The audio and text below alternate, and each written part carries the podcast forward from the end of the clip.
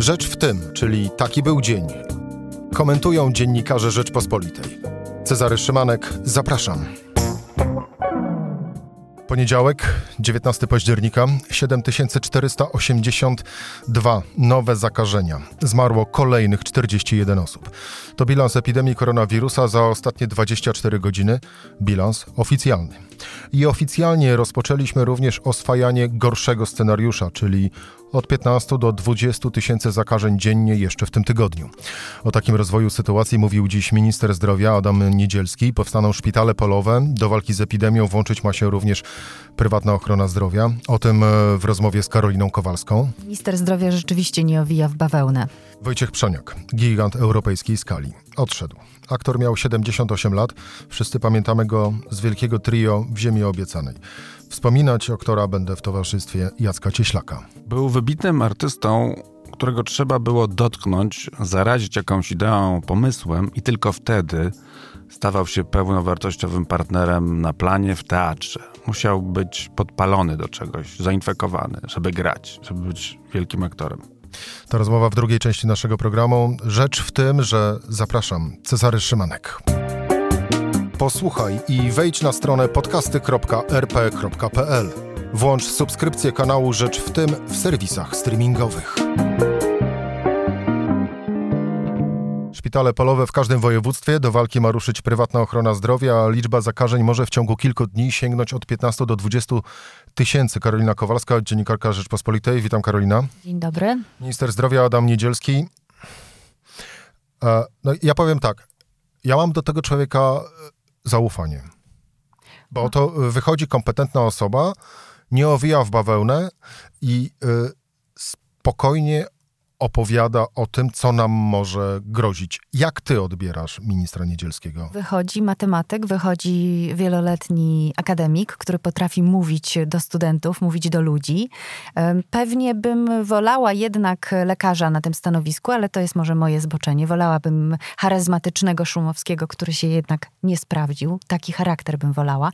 Natomiast trzeba powiedzieć, że minister zdrowia rzeczywiście ma plan i on z żelazną konsekwencją go wciela w życie. Reaguje szybko, ale reaguje reaguje też metodycznie i to jest bardzo ważne.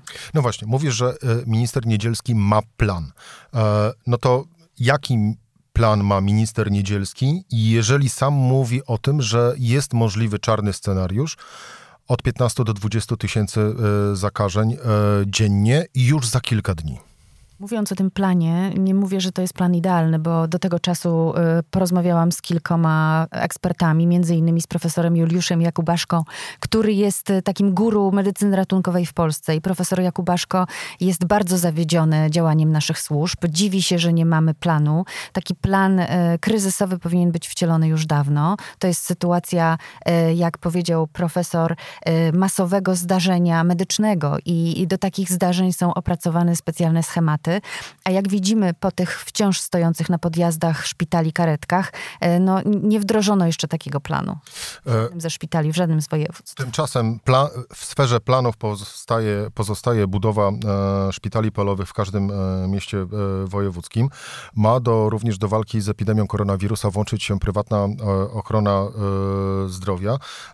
to pomoże na pewno, dlatego że prywatna ochrona zdrowia, nie zapominajmy, jest bardzo dobrze wyposażona. Wbrew pozorom te szpitale, na przykład takie warszawskie, mają swoje ojomy, swoje stanowiska, swój sprzęt i dobrze wyszkolonych e, ludzi. E, gorzej chyba z tymi szpitalami polowymi, bo właśnie wspomniany profesor Jakubaszko mówi, to nie są obiekty przygotowane do tego, żeby były szpitalami. Tam nie ma e, instalacji na przykład tlenowych, nie ma instalacji odprowadzających i tak naprawdę, to straszne, co powiedział profesor, one się nadają tak naprawdę na kostnice kostnice, na duże kostnice. Pojawiły się również komentarze po tej zapowiedzi, e, szczególnie po zapowiedzi budowy szpitala polowego na warszawskim e, Stadionie Narodowym, e, że postawić łóżka to jedno, ale postawić obok tych łóżek respiratory, instalacje tlenowe i mało tego jeszcze zapewnić ludzi, którzy opiekowaliby się pacjentami leżącymi na tych łóżkach, to już jest kompletnie inna sprawa. No więc zacznijmy od tej chyba właściwie najważniejszej w tej chwili czy w Polsce jest tylu ludzi, lekarzy, pielęgniarek, pracowników ochrony zdrowia, którzy będą mogli przy tych łóżkach, przy tych chorych stać odpowiedź prawidłowa brzmi nie. Oczywiście i tutaj ministerstwo ma pewien plan i nie jest to głupi plan. Chce wreszcie sprowadzić lekarzy z zagranicy. Przypuszczam, że chodzi o lekarzy ukraińskich, którzy przynajmniej wcześniej chcieli do nas przyjechać. Będzie ta, y, taka nostryfikacja dla nich ułatwiona w tym wypadku. No tylko pytanie, czy zechcą przyjechać. Druga rzecz, dobra. No którą... i pytanie jest, ile czasu to może zająć, no bo tak naprawdę my potrzebujemy ludzi już teraz a nie za 2, 3, 4, 5 tygodni. W jakim języku będą oni rozmawiać? Raczej wielu y, medyków ukraińskich mówiących biegle po polsku nie ma. Druga rzecz to jest taka, że minister po długich targach zrezygnował wreszcie z, ustnego, z ustnej części państwowego egzaminu specjalizacyjnego. E, do tego egzaminu w tym roku przystępuje 3,5 tysiąca lekarzy. Gdyby się okazało, że się zakazili e, podczas tej ustnej czy też pisemnej części PES, no to wyjmujemy kilka tysięcy kilkuset, kilkudziesięciu lekarzy e, z systemu, na co się zupełnie nie możemy, e, na co nie możemy sobie pozwolić. Czy to oznacza, że wspomniałaś o 3,5 tysiąca młodych lekarzy? To, czy to młodych. oznacza, że oni właśnie trafią na tą pierwszą linię frontu? Tego nie wiem, natomiast na pewno część z nich już na tej, na tej linii frontu jest. Oczywiście oni się na chwilę wyjęli z tej linii frontu, dlatego że się uczą do tego egzaminu. Gdyby mieli zdawać nie tylko e, część pisemną, ale też ustną, to mogłoby e, dojść do sytuacji, w której na przykład wezmą zwolnienie na miesiąc, ponieważ na przykład egzamin z anestezjologii i intensywnej terapii odbył się w sobotę, a kolejna ustna część miała odbyć się dopiero w listopadzie. I wiadomo, że do tego czasu raczej lekarze nie pójdą do pracy, tylko będą siedzieć nad książkami. A skoro jesteśmy e, przy lekarzach, E, to również zapowiedział minister zdrowia e, Niedzielski, że w ustawie, która trafi do Sejmu, będzie wyłączenie z odpowiedzialności karnej za nieumyślny błąd, e, błąd medyczny. Wreszcie. Wreszcie nazwał ją e, ustawą, zasadą dobrego Samarytanina. Ja się tutaj upieram, że to jest jednak miłosierny Samarytanin, jak ten z Biblii. To jest bardzo potrzebny zapis. Dotyczy tylko pandemii. E, takie prawo funkcjonuje w USA i stosuje się na przykład do ludzi, którzy pomagają na ulicy e, w czasie wypadku. Czyli jestem niewykwalifikowanym pracownikiem, no nie jestem wykwalifikowanym pracownikiem medycznym, chcę pomóc osobie, która może stracić życie. Zaczynam jej pomagać i popełniam oczywisty błąd. Ta osoba traci zdrowie albo życie życie, nie jestem winna, chciałam pomóc. W tym momencie będzie tak, że jeżeli e, lekarz e, popełni niezawiniony błąd, to nie będzie z niego rozliczany. Czy to będzie dotyczyło tylko i wyłącznie lekarzy, czy też wszystkich pracowników? pracowników medycznych, oczywiście. Czyli i pielęgniarki, i pomoce i tak dalej. Wszystkie osoby, które próbują w jakikolwiek sposób ratować ludzkie życie, e, nie, nie będą obarczone tą myślą i zastanawianiem się, czy aby przypadkiem nie pójdę za to do więzienia. Tak, i to jest bardzo ważne w tej sytuacji, jeżeli nie mamy dostatecznej liczby anestezjologów i będziemy przyuczać do obsługi respiratora e, lekarzy innych specjal specjalności, pielęgniarki innych specjalności. 15-20 tysięcy zakażeń e, dziennie. To czarny scenariusz, czy wbrew pozorom scenariusz optymistyczny jak na te czasy? Powiedziała, że zaniżony. To są e, wyniki testów, które otrzymamy, jeżeli oczywiście będziemy w stanie tyle osób przetestować. Mówił e, Marek Posobkiewicz, były główny inspektor sanitarny, że jego zdaniem tego koronawirusa już przechorowało od 2 do 3 milionów e, osób w Polsce. No właśnie, wielu lekarzy też wskazuje na to, że jednym z głównych elementów owego przespania i zmarnowania czasu było to, że wtedy właśnie, czyli e, późną wiosną w, w lecie, masowo nie testowaliśmy Polaków na obecność e, koronawirusa, bo dzięki temu być może dziś nie byłoby takiej właśnie sytuacji. E, widzę przykład Słowacji, która właśnie teraz zamierza przetestować wszystkich swoich obywateli. Gdybyśmy robili więcej testów, to można było by uniknąć tej sytuacji, którą mamy teraz? Myślę, że tak, a przede wszystkim uniknęlibyśmy zamykania ludzi na kwarantannie. Teraz minister właśnie dzisiaj powiedział, że osoby w kwarantannie będą mogły pracować zdalnie, dotychczas nie mogły. E, na pewno też mnóstwo spokoju byśmy dzięki temu zyskali, ponieważ część z nas wiedziałaby już, że przechorowała koronawirusa. Nie izolowałaby się od swoich bliskich, mm, nie rezygnowała na przykład z pracy. To jeszcze na chwilę wracając do tych e, szpitali polowych, e, ile może zająć zbudowanie takiego jednego szpitala, twoim zdaniem? No już powiedział Michał Dworczyk, minister, że pod koniec tego tygodnia mogliby być przyjmowani pierwsi chorzy. Ten szpital przede wszystkim nie jest budowany, tylko jakby on powstanie w salach konferencyjnych Stadionu Narodowego, więc jest kwestia przearanżowania tego stadionu i pewnie to będzie tak, że chorzy w razie potrzeby będą trafiali do gotowych sal, czyli będzie pierwsza gotowa sala, tam trafią pierwsi chorzy. Karolina Kowalska, dziennikarka e, Rzeczpospolitej, to e, raport z poniedziałkowego, e, poniedziałkowy raport z frontu walki z epidemią koronawirusa. Pierwszy i pewnie nie ostatni w tym tygodniu. Dziękuję Ci bardzo. Dziękuję. Rzecz w tym, że to jest podcast Rzeczpospolitej. Żegnaj mistrzu. Wojciech Przoniak miał 78 lat. Jacek Cieślak, szef działu Kultura w Rzeczpospolitej w studiu. E, witam Jacku. Dzień dobry, witam cię. E, no, ta wiadomość przyszła z, tuż o poranku. Chciało się powiedzieć, że tuż po godzinie dziewiątej. E, no, powiedzieć, że żegnaj mistrzu, no to chyba mało powiedzieć, prawda? Tak, to jest e, jakaś kolejna zaskakująca nas sytuacja. Mówię o zaskakującej sytuacji, ponieważ e, te pożegnania zdarzają się w kulturze. Pamiętam pożegnania Czesława Miłosza, wiadomo, gigant e, na skalę XX wieku, Herling, Grudziński, Mrożek.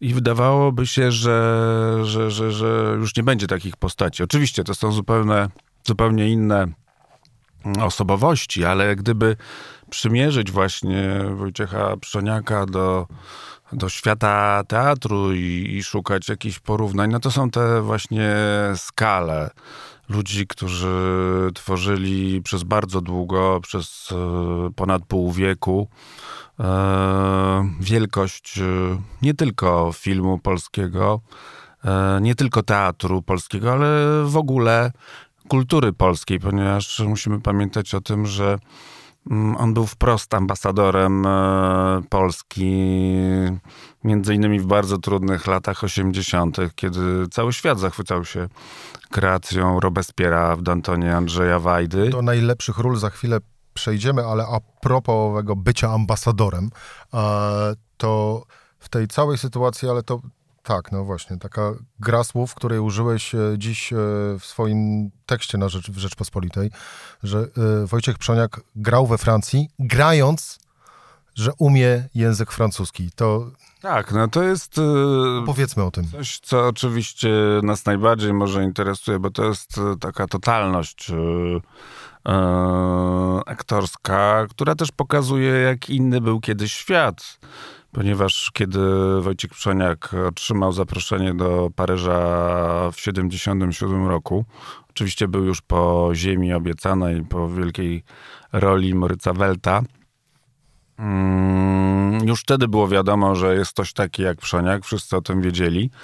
I telefon e, z Paryża. Yy, Wojciek Przoniak yy, nie zna francuskiego, ale pewna intryga, którą razem yy, ze swoją szwagierką i żoną, można powiedzieć, uknął w dobrej wierze, sprawiła, że mógł zagrać przez telefon, korzystając z podsuwanych mu karteczek.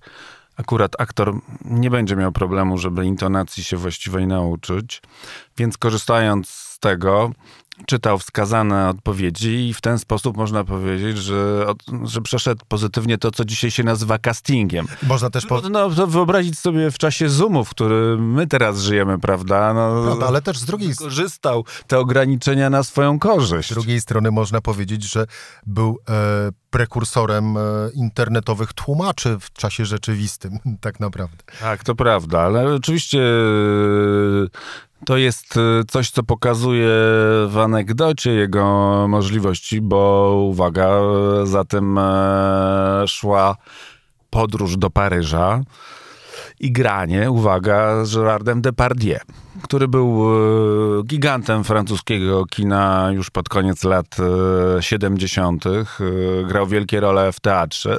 No i tam też trzeba było zagrać znajomość języka francuskiego. Na szczęście... Ale dał radę. Dał radę, Depardieu miał bardzo długie tyrady. Mm, Przoniak e, dopowiadał niektóre kwestie na końcu, kiedy już e, się trochę rozluźnił i zaczął być e, bardziej dynamiczny w rozmowach, reżyser powiedział, wiesz Wojtek, bo ty lepiej znałeś francuski, jak się poznaliśmy. A Przoniak zaczął po prostu mówić e, językiem, który doskonalił i udoskonalił w znakomity sposób. Porozmawiamy o tych rolach. Wesele, Ziemia obiecana, Danton, Korczak, No, wszystko powiedzmy zaczęło się w Gliwicach. Yy, rzecz może nie wszystkim znana, ale on zagrał w 60 roku yy, w amatorskiej jeszcze, ale to nie była amatorska w takim znaczeniu, jak się zwykło mówić, yy, wersji ślubu, ponieważ reżyserował Jerzy Jarocki. To była pierwsza w ogóle inscenizacja sztuki Gombrowicza. Na inne się nie zgadzał. A Gliwice to również spotkanie z Tadeuszem Różewiczem. Mm, e, młody aktor, amator, zafascynował wybitnego już podówczas e, dramatopisarza e, w ten sposób, że, że panowie zaczęli się przyjaźnić w życiu prywatnym. Zagrał w świadkach albo małej stabilizacji. Różewicz, który nie lubił się zbyt szczególnie fraternizować. E, poświęcał dużo czasu e, Przoniakowi i nakłonił go, żeby zdawał na studia aktorskie. Dzięki Różewiczowi mieliśmy aktora Woj e, Wojtka Przoniaka? Ja myślę, że,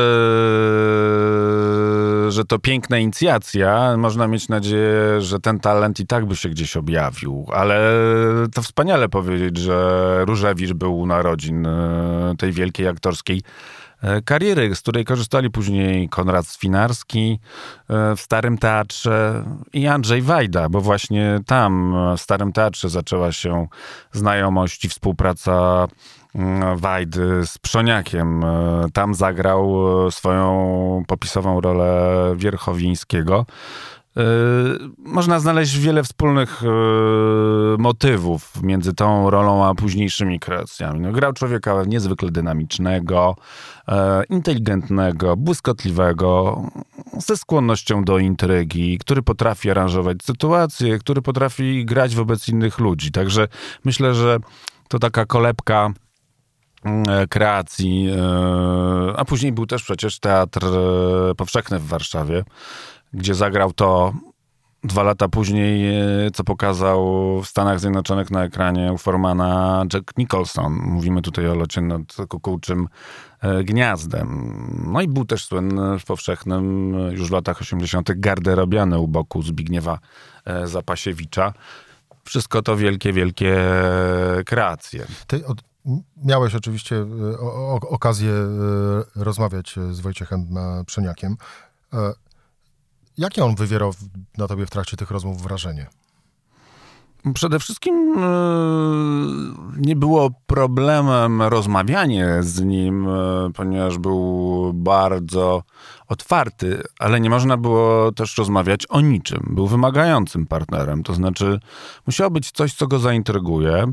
I taki sam był zresztą e, wybierając role teatralne. Być może dlatego Dotknął go syndrom, e, który można nazwać syndromem Tadeusza Unickiego, ponieważ jak e, Przoniak wrócił z Paryża w glorii sławy, glorii chwały, nie miał zbyt wielu propozycji, ale też być może nie potrafił się wkomponować e, w zespoły, z którymi miał wcześniej do czynienia. Był wymagającym i trudnym partnerem. No, pamiętam, sam byłem świadkiem rozmów, gdy mówiło się o tym, żeby zagrał wielką rolę komedianta w sztuce Bernharda, którą wcześniej kreował we współczesnym e, Tadeusz Łomnicki. Do tego z różnych względów nie doszło i on zawsze z satysfakcją opowiadał mi, jak grał e, monodram, monodram e, Belfer i to nie było nic spektakularnego, jeśli chodzi o miejsce, ponieważ on korzystał e, z uprzejmości Mazowieckiego Centrum Kultury. Mała, kameralna sala, szyld pozbawiony, można by powiedzieć, Mm, lampionów, y, ale on to lubił, ponieważ robił to, co chciał i robił to perfekcyjnie na własnych warunkach. To akurat idealnie do tego pasuje jeden z, z cytatów, jak mówił Wojciech Przoniak. Aktorstwo jest dlatego piękne, że w sposób najbardziej bezpośredni dotyka człowieka. I wszystko w nim wynika z tego, co się przeżyło. Myślę, że trzeba było go czymś dotknąć, uruchomić, żeby chciał być partnerem. Na pewno. Ostatnio właśnie rozmawiałem e, na temat jego mm, można powiedzieć, zadziwiającej roli, ponieważ zagrał Gomułkę w Czarnym Czwartku Krauzego. Zdecydował, powiedzielibyśmy, detal. Mianowicie zauważył w propozycji reżysera dotknięcie pewnego podobieństwa fizycznego. Akurat wtedy to go zainteresowało. Pewnie w innych przypadkach by to nie wystarczyło ale może na zasadzie pewnych e, przeciwieństw, e, korzystając z tego motywu, podjął się e, roli. Raz jeszcze powtórzymy, żegnaj mistrzu. Jacek Cieślak, szef działu Kultura w Rzeczpospolitej, dziękuję Ci bardzo. Dziękuję serdecznie. Cezary Szymanek, to była poniedziałkowa Rzecz w tym. Zapraszam jutro o godzinie 17.